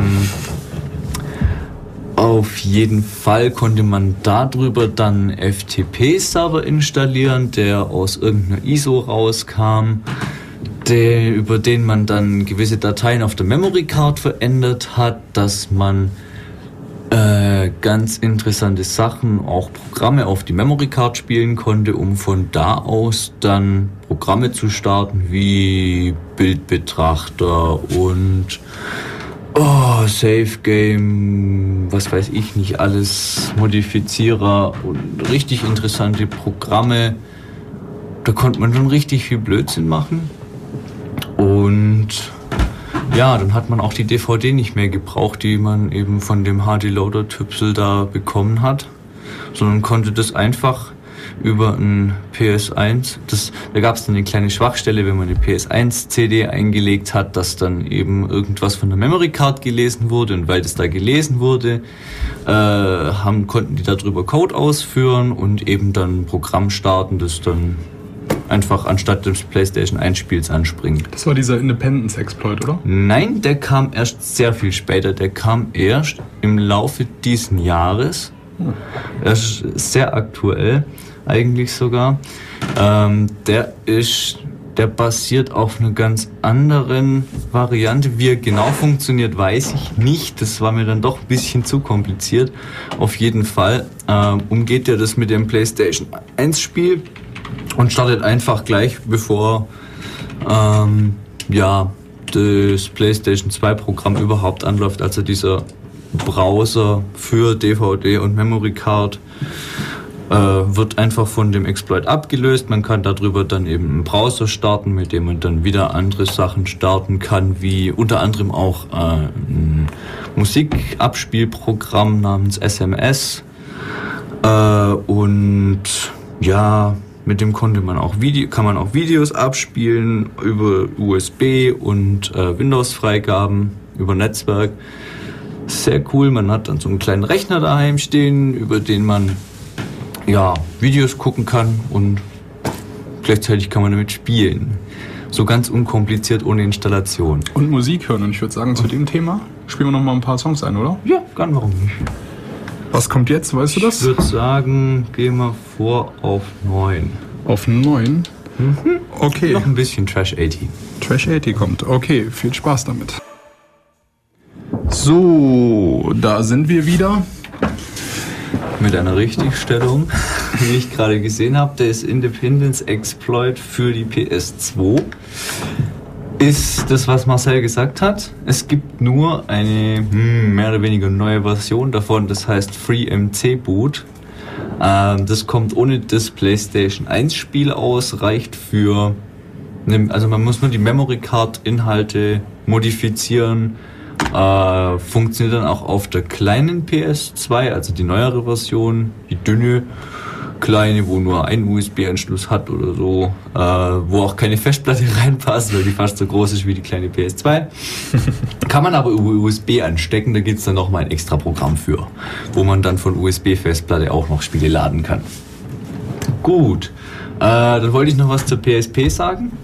Da hat Sony nicht ganz so viel für den Benutzer getan wie für die PS2. Also es gibt nicht ganz so coole Software für, von Sony offiziell für die PSP. Dafür haben sie eine nette, nette Sicherheitslücken für findige Entwickler hinterlassen, die dann die entsprechend ausgenutzt haben. Weil die PSP ja auch auf ähm, Linux basiert und da läuft auch so ein kleiner Kernel. Ähm, haben die Entwickler für so ein Exploit mal ein bisschen rumprobiert und haben gemerkt, oh, das haben sie ja richtig gut gesichert und das geht nicht und das geht nicht und das geht nicht. Und dann haben sie mal ganz banal probiert, einfach mal ein Modul in den Kernel reinzuschießen und der Kernel hat gesagt, ja, okay, gib her. Äh, und auf einmal war die PSP Homebrew-Szene geboren. Gibt's auch einen ganz netten Beitrag vom Chaos Communication Kongress kann man auf chaosradio.ccc.de mal reinschauen. Ist ziemlich amüsant, wie sich da die äh, ja, Hacker da ein bisschen über die PSP auslassen, mm, wie, wie sie dazu gekommen sind, das zu machen, die Inhalte von der PSP, was die so alles kann, was sie nicht kann. ist ziemlich interessant. Sony hat danach dann gesagt, ja okay, wenn ihr das macht, dann kann ich das auch. Haben Updates nachgeliefert, die dann das eben nicht mehr möglich machen. Äh, da gab es dann dementsprechende äh, neue Möglichkeiten, das wieder rückgängig zu machen. Das möchte ich jetzt nicht ausführlich sagen. Wer möchte, kann das auch nachschauen. Im Internet gibt es da genügend zu. Wer sucht, der findet. Ähm, Was es gibt dann noch für diejenigen, die ihre PSP dann zerstört haben durch irgendwelche Software-Updates, die schiefgelaufen sind, weil Strom weg oder sonst irgendwas und ganz komisch geflasht oder irgendwas, was sie nicht hätten tun sollen, getan haben. Da gibt's von Sony so eine ganz nette Möglichkeit, wie die so eine Playstation wieder zum Leben erwecken. Die schicken dann einfach über einen Akku ein bisschen Code und wenn die PSP das merkt, dann geht die in den sogenannten Recovery Mode und lässt mit sich so ziemlich einiges, einiges machen. Also eigentlich fast alles. Und wenn man bei seinem Akku da einen Pin weglötet, nämlich der für, ich glaube, Pluspol oder Minuspol, irgendeinen halt, kann man auch nachschauen. Dann nennt sich das Pandora-Batterie. Und äh, weil der den Chip nicht mehr auslesen kann, lässt der lauter Nullen und denkt, oh, Recovery Mode. Und äh, ja, lässt sich schön irgendwie modifizieren mit aller möglicher Software. Da gibt es auch sehr viel coole Sachen dazu. Wenn es interessiert, einfach mal im Internet ein bisschen gucken. PSP Homebrew gibt es ganze große Seiten dazu. Ähm was ich ja von der Story ganz witzig fand bei der PSP, wie das da mit den, mit den Updates gelaufen ist. Und zwar, äh, es gab ein paar Bugs, die wurden ausgenutzt. Dann gab es wieder ein paar Firmware-Updates, die die gefixt haben. Aber die Leute haben die dann natürlich einfach nicht mehr installiert, weil die machen ja deren äh, Homebrews kaputt. Also hat sich Sony überlegt, ja, hm, was machen wir denn dazu? Wie, wie, bekommen wir denn jetzt quasi die Leute dazu, dass sie da äh, unsere neuen Firmwares installieren, wenn die deren Zeugs wieder kaputt machen? Und haben sich dann überlegt, dass die die Leute ja so ein bisschen mit Features locken können und haben dann in ihren Firmware-Updates nicht nur irgendwelche Security-Löcher gefixt, sondern haben auch Features eingebaut, wie zum Beispiel einen kleinen Webbrowser oder so, den die dann zum Update ausgeliefert haben um die Leute wieder so ein bisschen zu locken. Und ich habe dann mal geguckt, da gab es dann, glaube ich, irgendwie bei denen äh, innerhalb von zwei Jahren 16 oder 17 Firmware-Updates, die sie rausgebracht haben, wo immer wieder kleine neue Features drin waren und kleine neue Security-Flaws gefixt wurden, um die Leute da wieder so ein bisschen äh, an deren Firmware zu bringen.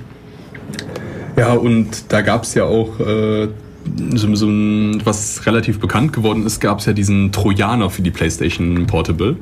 Diesen PSP Brick hieß der. Ja. Ah. Von, äh, da gab es ein relativ äh, bekanntes Video von, äh, wie heißen die noch, F-Secure, diese ah, Antiviren, ja, Antivirenhersteller. Ja. Genau. Und zwar äh, das Ding wurde PSP Brick genannt. Brick ist äh, Englisch so für Backstein, Backstein ja. Man kann sich schon vorstellen, äh, wo das herkommt. Und zwar äh, nach der Installation von diesem äh, Trojaner, der ungünstigerweise ein paar sehr wichtige Daten gelöscht hat, äh, sah es dann so aus, dass das Ding einfach nur noch schwarz war. Man konnte nichts mehr machen. Man hat ihn angemacht und dann war er schwarz und nichts passierte mehr. Also so wertvoll wie ein Ziegel oder Backstein oder Briefbeschwerer oder wie auch immer. Und äh, danach war das Ding halt für den User irreversibel kaputt. Wobei ich nicht weiß, vielleicht geht das mit ja mit einem Pandora-Sache. Pandora ja. Aber auf jeden Fall ging es nicht mehr irgendwie softwaremäßig, so dass man äh, da man einfach muss, mal Man muss ein bisschen Hardware modden, aber es ist nichts Großes. Mhm. Das kann man mal jemand machen lassen, der schon mal ja. in der Hand gehabt hat. Ja. ja. Öfters mal. Oder mutig ist. Hm? Oder mutig, ja natürlich, das geht auch. Man kann so Dinge auch kaufen, die kosten 20 Euro bei eBay. Oh. Toll. Gut. Ähm, ja. Was ja, das zum PSP Brick? Ja, mehr habe ich da eigentlich nicht zu. Da gab es ja auch ja. eigentlich nur dieses nette Video von F-Secure, wie sie da äh, in einem professionell anmutenden Video gezeigt haben, wie sie ihre Playstation kaputt machen. Tja, sie haben das Geld vielleicht. Ja, ich denke mal schon. Was, was kostet so eine PlayStation Portable? Oh, 200 also, Euro oder so? Wenn ich mir eine kaufen sollte, was wahrscheinlich der Fall ist, weil so Homebrew-Zeug ist für mich Kaufgrund. Ja, ähm, verstehe ich, sehe ich auch so. Äh, dann liegt die neueste Version von dem Ding, die noch nicht ganz Homebrew-fähig ist, bei 200 Euro. Bisschen größerer Bildschirm, bisschen längere Akkulaufzeit und man kriegt eine 2 GB SD-Karte dazu oder irgendwas, wo man halt 2 GB drauf speichern kann, was halt in die PSP reinpasst. Also kann man sie ja mal springen lassen. Ja, ist ja bald Weihnachten. genau, PS3 noch zu Sony. Ja, äh, da gab es jetzt auch nicht so viel zu, zu sagen. Ne? Die hatten einen Linux-Modus, hatten sie auch. Also da gibt es wohl die Möglichkeit, äh, dass man da einfach von denen auch vollkommen autorisiert quasi Linux drauf installiert. Also da ist dann so ein Menüpunkt Install Other OS, glaube ich, hieß der oder so. Ne? Und äh, dann konnte man da halt eine CD, also zum Beispiel eine Fedora, das war so das, was ganz am Anfang von vielen Leuten getestet wurde, Fedora-CD rein, funktioniert sofort, lief out of the box quasi. Was nicht funktioniert, äh, ist der einmal 3D. Hahaha, was für ein Spaß. Und äh, der Zugriff, die haben ja einen Zellprozessor drin und der Zugriff darauf, der ist auch ein bisschen limitiert. Und zwar haben die einen Hardware-Hypervisor, hieß das Ding, haben sie drin, der äh, viele Sachen durchlässt, so dass sich so ein bisschen arbeitet wie auf einem nativen System, aber äh, die Sachen, die sie sich dann doch exklusiv behalten wollten für ihre PlayStation 3 Spiele und ähnliches, haben sie dann schon geblockt. Also man hat keinen kompletten Hardwarezugriff, aber zumindest das meiste geht und äh, das ist ja ein halbwegs akzeptabler Kompromiss für auch die Leute, die da ein bisschen dran rumfummeln wollen, finde ich. Man ja. kann ja auch irgendwo verstehen, dass sie bei den äh, Hardwarepreisen dann ihre Software schon irgendwie weiter vermarkten wollen und da vielleicht schon so ein bisschen gucken wollen. Also man kann ja vielleicht beide Seiten so ein bisschen nachvollziehen und wenn es da so einen Zwischenschritt gibt, dass man zumindest seine Software drauf laufen lassen kann, ist das ja schon mal was. Ja, hätte ich auch gesagt. Ist ja nett von denen. Mehr oder weniger. Vielleicht gibt es da auch mal irgendwas. So, dann gibt es die Konsole ja auch noch nicht. Ja, richtig. Da gibt es bestimmt auch noch jemanden, der ein bisschen findig ist und die Zeit hat und die Lust, da sich das Ding mal ein bisschen genauer anzuschauen. Mhm. Ähm, ja, würde ich sagen, gehen wir zu Nintendo. Ja. Die haben. Sollen wir mit der Wii gleich anfangen, oder? Sagen? Oder willst du ja, das NDS erstmal? Äh, ja. NDS. Mal fangen wir mit der Wii an. Die ist, glaube ich, interessanter. NDS ist, ja, kann man auch Linux und Homebrew drauf laufen lassen, aber würde ich jetzt erstmal die Wii vornehmen. Die ist ein bisschen interessanter.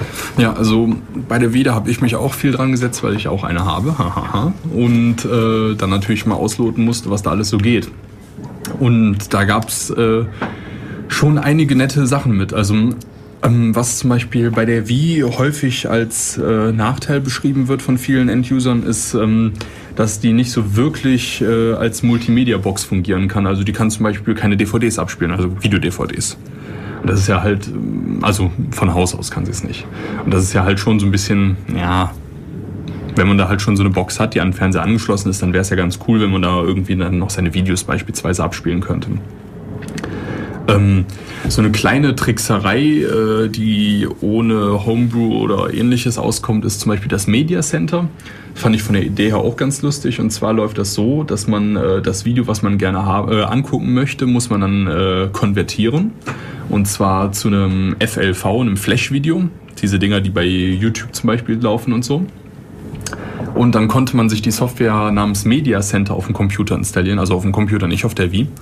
Das ist dann eine Software, die macht quasi einen Webbrowser auf. Und wenn du dann auf deren, auf die Seite gehst, dann kann man da mit einem, ja, sowas wie diesem, diesem Videoplayer, der auf YouTube zu sehen ist, halt seine selbst konvertierten Videos angucken und, ja, Musik hören oder sowas in der Richtung. Und, äh, man musste dann quasi von der Wii aus über den Internetmodus äh, mit zum Beispiel dem Opera oder so, gab es da noch mehr? Naja, auf jeden Fall mit dem Opera äh, geht man dann auf die Seite von dem PC in dem Netzwerk. Und dann war man halt auf dieser Videodarstellseite und konnte mit diesem Flash-Player sich quasi dann die Videos, die man vorher konvertiert hat, angucken. Das ist aber äh, A, relativ umständlich. Und B, konnte man die Videos dann auch nicht in hoher Qualität irgendwie äh, da speichern, weil FLV doch sehr beschränkt ist, was das ja, betrifft. Oh, vor allem äh, ist Flash urlangsam. Und äh, da fängt dann einfach die Wii an wegzuruckeln, wenn man die Auflösung zu hoch nimmt. Also mhm. 320 mal 240 ging noch ganz gut und 512 mal 384 vielleicht gerade noch so, aber alles darüber kann man vergessen. Das machte keinen Spaß mehr. Ja, dann gab es natürlich wieder äh, die klassischen Mod-Chips. Ähm, die sind auch relativ einfach bei der Wii gehalten. Und zwar äh, sind das einfache Drive-Chips. Die werden quasi aufs Laufwerk draufgelötet mit drei, vier Pins oder so. Und äh, im Endeffekt läuft das Ganze dann so, dass die Wii sagt zum DVD-Laufwerk, na, ist das eine Original-DVD, die wir da haben? Und normalerweise sagt dann das DVD-Laufwerk mm, wahrheitsgemäß ja oder nein. Und dieser Drive-Chip, der überredet dann einfach äh, das Laufwerk, beziehungsweise sagt selber einfach immer, ja, ja, ist original, ist alles original. Pff, macht dir keine Sorgen. Und äh, das bringt halt die Möglichkeit quasi, dass man äh, selbstgebrannte DVDs damit abspielt. Ähm, da gab es aber noch nicht die Möglichkeit, äh, richtige Homebrew-Software für die Wii abzuspielen zu dem Zeitpunkt, sondern äh, da ganz am Anfang war es erstmal so, dass es nur den GameCube-Kompatibilitätsmodus gab. Und zwar kann die Wii auch äh, GameCube-Spiele abspielen, nativ, und wechselt dazu dann quasi in einen äh, ja, halbierten Modus oder so, wo so ein paar von den Wii-Features fehlen und die Wii sich wirklich wie eine GameCube verhält. Ähm, da fehlen dann einige Sachen. Also was zum Beispiel fehlt, ist die WLAN-Funktion, die hatte das GameCube, die GameCube nicht. Dann äh, diesen Front-SD-Karten. Äh, Port, wo man halt so äh, seine SD-Karten reinstecken konnte, um Daten abzuspielen oder zu lesen. Äh, die hatte die GameCube nicht. Dann gab es diese, vor allem diese coolen Controller, diese Bluetooth V-Modes, die gab es halt damals noch nicht. Und das sind halt alles dann Sachen, die in diesem Modus nicht funktionieren, weil die GameCube-Spiele waren eh nicht drauf auf, ausgelegt. Dann brauchte der die auch nicht und es war auch eigentlich nicht störend. Äh, der GameCube-Kompatibilitätsmodus jedoch war äh, schon von aus früheren Zeiten schon äh, geknackt worden, sodass da Homebrew-Software lief. Ähm, die lief dann natürlich entsprechend auch in diesem Kompatibilitätsmodus auf der Wii, aber leider natürlich dann nicht mit den Wii-Extensions.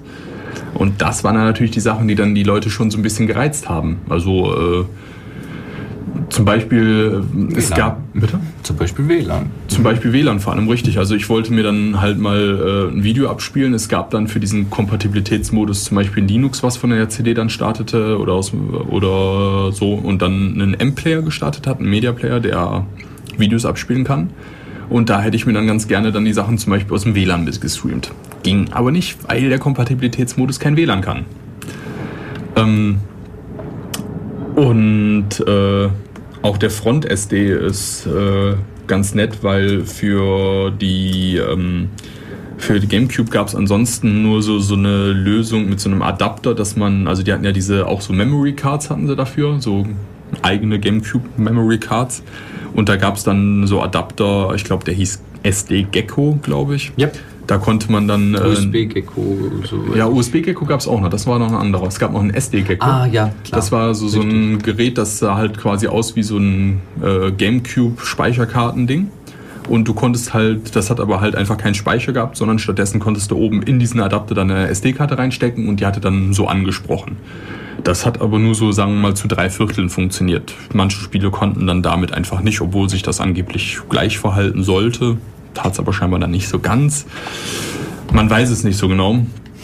Ähm, auf jeden Fall waren das dann halt schon Einschränkungen, die einem dann irgendwie gestört haben. Und äh, darum war dann natürlich der nächste Schritt, der äh, interessant war für die Gemeinde, dass da halt der wirkliche, richtige Wii-Homebrews kommen, die dann halt auch einen kompletten Zugriff auf die Hardware haben. Also nicht nur auf die GameCube-Hardware, sondern auch noch auf die Wii-Hardware.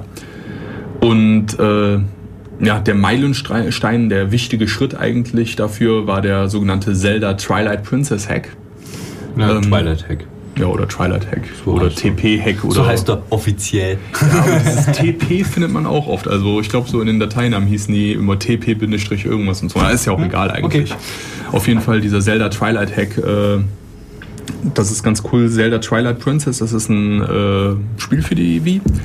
Und die haben das dann einfach so gemacht, die haben dann da ein bisschen mit rumgespielt, haben sich dann diesen Speicherstand, den sie da abgespeichert haben, genommen und haben den sich einfach mal äh, auf die SD-Karte gesichert und auf dem Computer angeguckt und, und, versucht zu analysieren, was das genau ist, also wie da deren Speicherstände funktionieren und so und haben im Endeffekt festgestellt, dass diese Speicherstände äh, quasi signiert sind mit äh, auch mehreren Keys, die sie da haben, die dann auch noch, die sie dann auch noch erstmal rausfinden mussten, aus den Wies rausfriemeln. Es hat alles in allem relativ lange gedauert, bis sie da äh, mit zu Potte gekommen sind, aber als es dann irgendwann hatten, haben sie geschafft, äh, ihren Spielstand so zu manipulieren, dass Zelda abgestürzt ist, sobald man ihn geladen hat und einen Schritt rückwärts gegangen ist oder einen Charakter also angesprochen also zwei hat. Zwei Möglichkeiten so. gab es zum Aktivieren. Einmal rückwärts laufen. Und diesen Typen ansprechen, der vor einem steht. Oder eben so. den Typen ansprechen, der vor einem steht. Wenn man das macht, weiß man, was gemeint ist.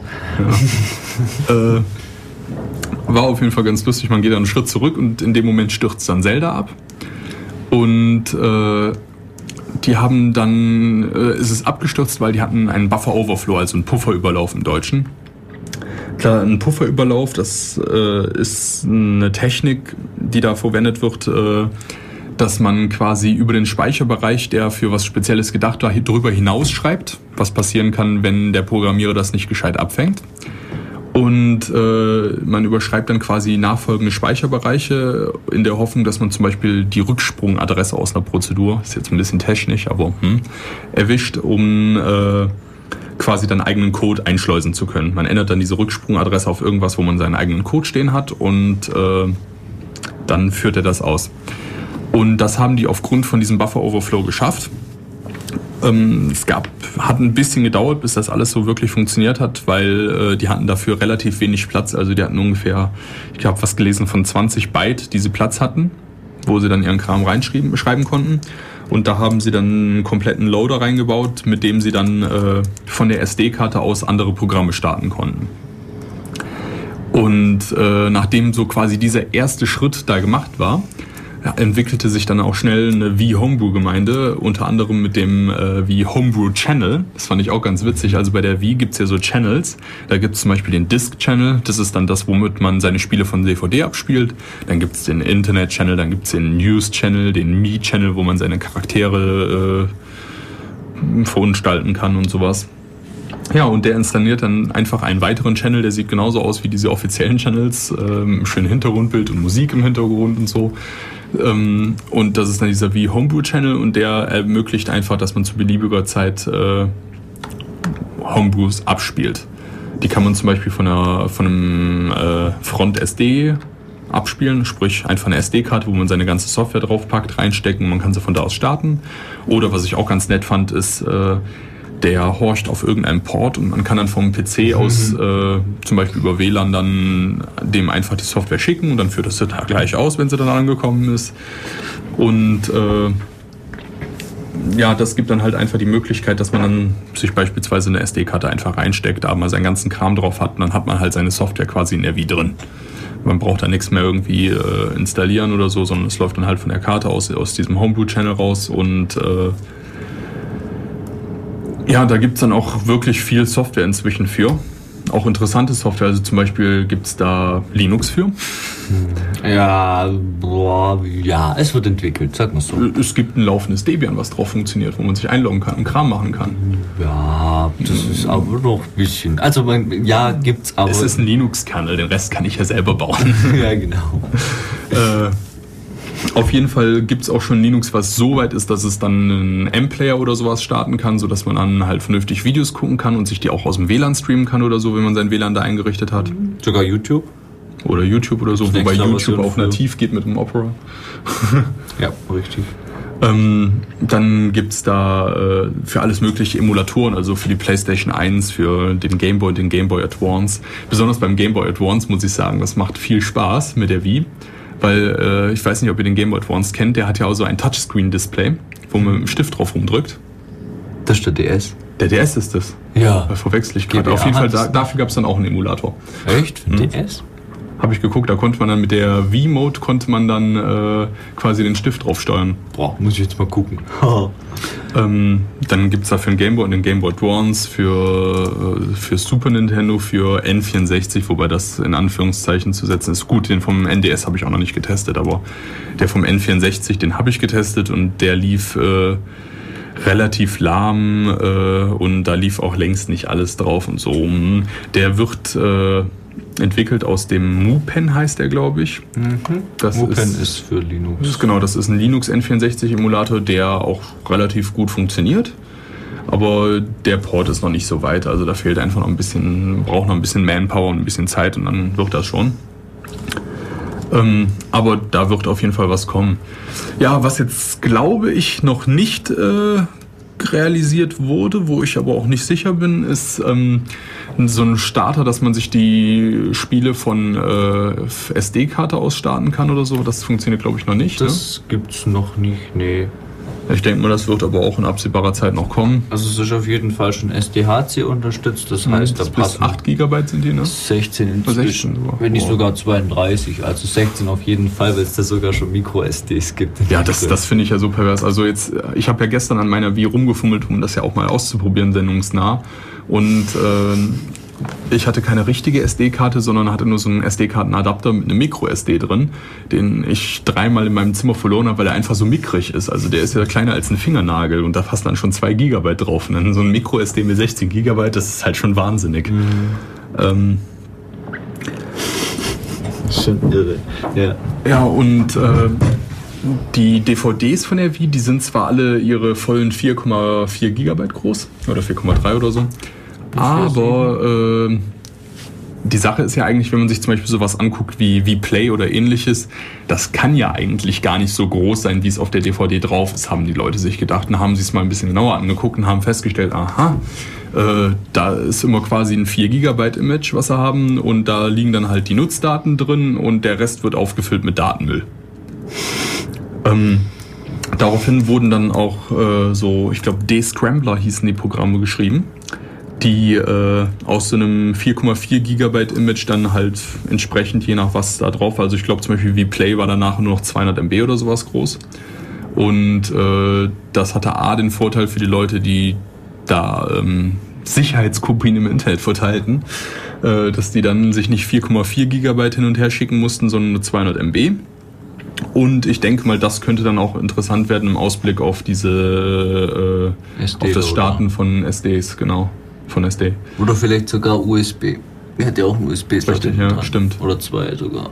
Äh, ja, weiß also ich Filme von USB kann man schon laden, das geht über den M-Player. Ah ja, cool. Von SD auch, also da gibt es einige Möglichkeiten. Also die Massenspeicher waren da schon voll unterstützt. Das ist eine gute Sache, ja. Also ich fand es ja schon klasse, als ich dann beim Surfen einfach meine USB-Tastatur reinstecken konnte und lostippen ja. konnte und es ging. Ja, und was ich auch recht lustig finde, ist, äh, viele von den ähm, Emulatoren haben auch einen Tastatursupport. Sprich, äh, wem die Controller dann nicht mehr gefallen, der kann dann seine Tastatur an seine Wii anschließen, um darüber wiederum Konsolenspiele zu spielen. Ein bisschen absurd, aber ich finde es cool. ja. Ja, sollen wir noch mal ein bisschen Musik machen? Ja. Einen Song können wir noch spielen, oder? Einen Song können wir noch spielen. Dann würde ich sagen, nehmen wir den letzten auf der CD. Welcher ist denn der letzte? 20. 20. Sollte das sein? Oder ganz, ganz der 23, weil ich weiß nicht, wie viel ich drauf gemacht habe. Ja, 23. 23. Okay. Ähm, 23. Ja, natürlich. Uh. okay, äh, dann viel Spaß mit der Musik und bis gleich.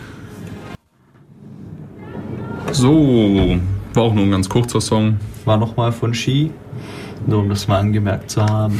Das soll man ja tun, wächst der Creative Commons License.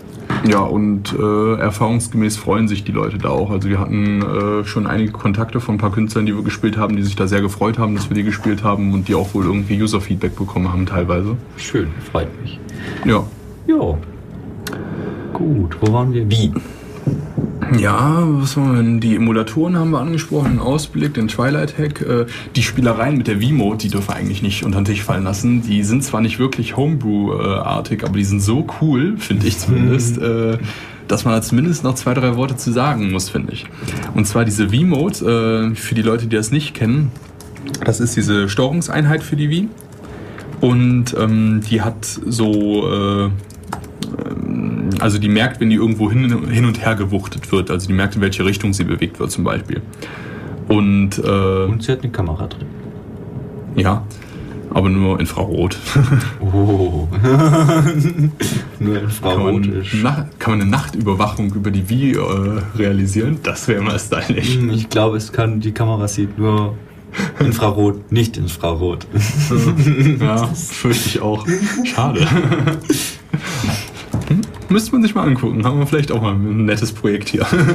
nee, ähm, da gab es ein paar ganz lustige Sachen, die wir gefunden haben. Also was ich zum Beispiel ziemlich cool fand, war, äh, das habe ich gestern gesehen, ähm, Virtual Reality Displays mit Head Tracking. Und das Ganze funktioniert im Endeffekt so, ähm, dass der Typ, der das gemacht hat, der hat sich eine Brille gebaut, die er sich auf den Kopf setzt, wo er dann äh, der hatte da auch Reflektoren, glaube ich, für die Infrarotsachen drauf, ne? An der Brille? Äh, der hatte, wir überlegen, da hat er Infrarot-LEDs dran gehabt. Ja, genau. Achso, die gleich gesendet haben. Ja, weil der, die Remote hat er auf, die Fan auf dem Fernseher, ja, genau. glaube ich, irgendwie so, ich weiß es jetzt auch nicht mehr. Also auf jeden Fall, er hat die äh, Vimut dann auf dem Fernseher befestigt und hat sich dann irgendwie an seiner Brille entweder Reflektoren und hinter, hinten am Fernseher äh, eine Leuchte oder einfach ähm, LEDs gleich auf der Brille. Auf jeden Fall hat er ein bisschen Infrarot nach vorne gestrahlt und daher wusste dann jeweils die V-Mode, in welche Richtung der guckt. Und äh, dadurch konnte er dann so ein kleines 3D-Display quasi simulieren. Und zwar, wenn er den Kopf so zur Seite senkt, äh, als wenn er so irgendwie hinter einen der Gegenstände gucken möchte, äh, dann dreht sich das halt entsprechend, sodass er halt auch wirklich dahinter gucken kann. Da gab es ein Demonstrationsvideo zu, das sah echt cool aus. Äh, ja, David meinte eben auch, dass man sich diese Software dann gleich über den Homebrew-Browser ziehen konnte und ausprobieren konnte. Yep. Das ist auch ganz cool. Werde ich gleich zu Hause mal machen. Wobei, dann brauche ich noch irgendwie LED-Zeugs. Naja, mal gucken. Also der, der Homebrew-Browser ist ein Programm, das Programme für die wie äh, vorgefertigt aus dem Internet zieht und immer wieder mit neuen Listen gefüttert wird von jemand, der sich da die Mühe macht. Ja, dann gab es noch so wie bei Minority Report dieses mit den Händen, Händen steuerbare Display. Da hat sich dann dieser Typ, ich glaube, das war der gleiche, äh, hat sich dann so ein paar Infrarot-Reflektoren auf die Fingerspitzen geklebt, wieder mal die V-Mode auf den Fernseher gewappt und einen äh, Infrarotsender daneben gestellt, sodass man halt angestrahlt wurde und die Finger auch was zu reflektieren hatten. Und äh, die V-Mode hat dann quasi äh, die Reflexion an seinen Fingern dann als diese Steuersignale von dieser Bar, die normalerweise auf dem Fernseher steht, worüber sich die Wii orientiert, äh, gesehen und dadurch konnte er dann Fenster mit den Fingern in der Luft quasi rumfuchteln, verschieben. So ein bisschen wie bei Minority Report halt, auch ganz witzig. Oder äh, ein Termin, das ist ein Musikinstrument, was ich dann gestern auch im Laufe dessen rausgefunden habe. Das ist, äh, das klingt ein bisschen absurd.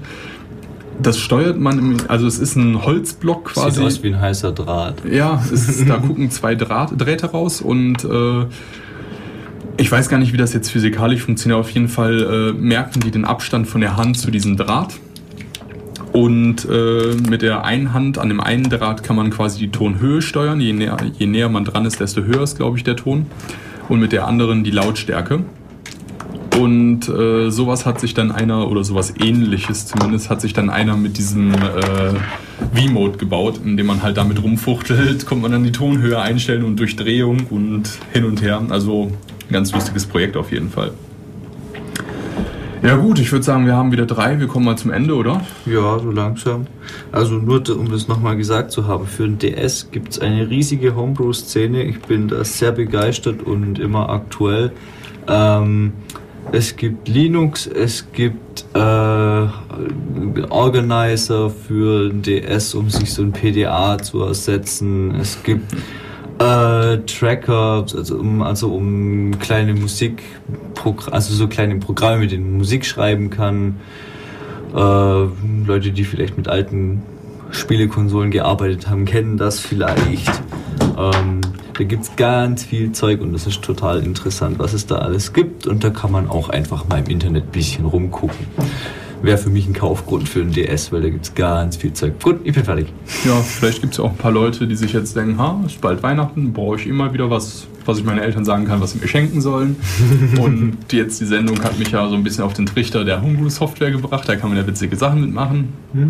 Also vielleicht findet ihr da was. Ihr könnt uns ja auch gerne dann einen Kommentar dazu in unser Gästebuch schreiben auf defradio.de. Die Seite haben wir heute noch gar nicht announced und auch unsere Telefonnummer nicht. Was ist denn heute mit uns los? Aber jetzt die, die ruft doch eh niemand an. Doch, doch, bei der letzten Sendung, Echt? da habt, äh, der Meff hat zweimal sogar angerufen. ja, und dann hatten wir seinen Ägyptologen dabei. Also da haben auf jeden Fall mehrere Leute angerufen. Da hatten wir, äh, gut, da haben wir auch ungefähr 20 Mal gesagt, dass wir, wie unsere Nummer ist und dass die Leute anrufen sollen. so genervt habt ihr die. Ja, gut. Äh, bis sie sich gedacht haben, okay, dann rufen wir da an, damit die mal Ruhe geben. ja, gut, äh, dann, ich weiß jetzt nicht, ob noch Alternative Crash jetzt gleich kommt. Auf jeden Fall äh, wünsche ich euch sonst einen schönen Sonntagnachmittag und äh, von mir auch. Bis demnächst. Tschüss. Tschüss.